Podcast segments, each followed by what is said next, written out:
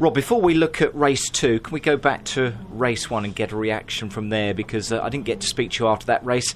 What happened to, to pretty much, from your point of view, end you up in the gravel?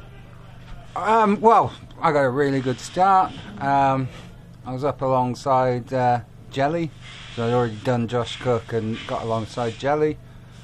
I braked and I just got hit from behind, broke the suspension, fired me round. Um, having seen the replays, I mean, it's, there's only one person to blame there, and uh, chose to go try and go down the middle of uh, me and Stephen, which was only ever going to result in one one thing.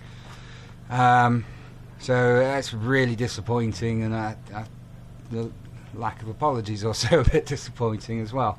Um, yeah, gutting really. That would have been well. You got to assume seventh. Yeah. Um, it would have been a solid top ten at very least. Yeah. Really disappointing yeah. for you, Rob, which obviously then put you at the back of the grid. But what a great race through the grid in that second race. Was it to P15 to take the checkered flag? Yeah, um, there was a lot kicking off on that first lap. I, I look forward to seeing the footage of it. Um, you know, you're coming through, and I could see uh, the tops of roofs over the other cars going in the wrong direction, and uh, so, well, everybody else is braking, and um, I just kept my foot in.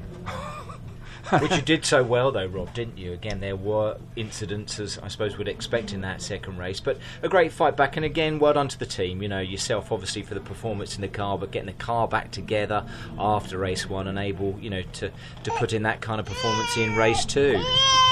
Your daughter obviously agrees with me on yeah, that question, she does. She, she, does. Um, yeah, and I think I think what we're most pleased with is. Um, you know, we, we weren't just overtaking. I mean, there aren't really any. There aren't actually any backmarkers in British touring cars, no, is there? No, but no. We, you know, we've. You still got, got to make your way through the field, haven't you? Yeah, and these, uh, you know, Jack Goffs in the running for the championship caught past and, and went away, and uh, I think that shows the um, the strength of the Alfa this weekend, and you know, it's bittersweet because it's like, well, what could we have what done if we done? hadn't got fired off in race exactly. And were you trying for that top twelve to be involved in the reverse grid, pushing oh. as, as, hard as you could? God, I mean, of course you are. You, you just keep going, keep yeah. going, keep going. I needed the race to go on another few laps. um, a bit disappointed with Jason though.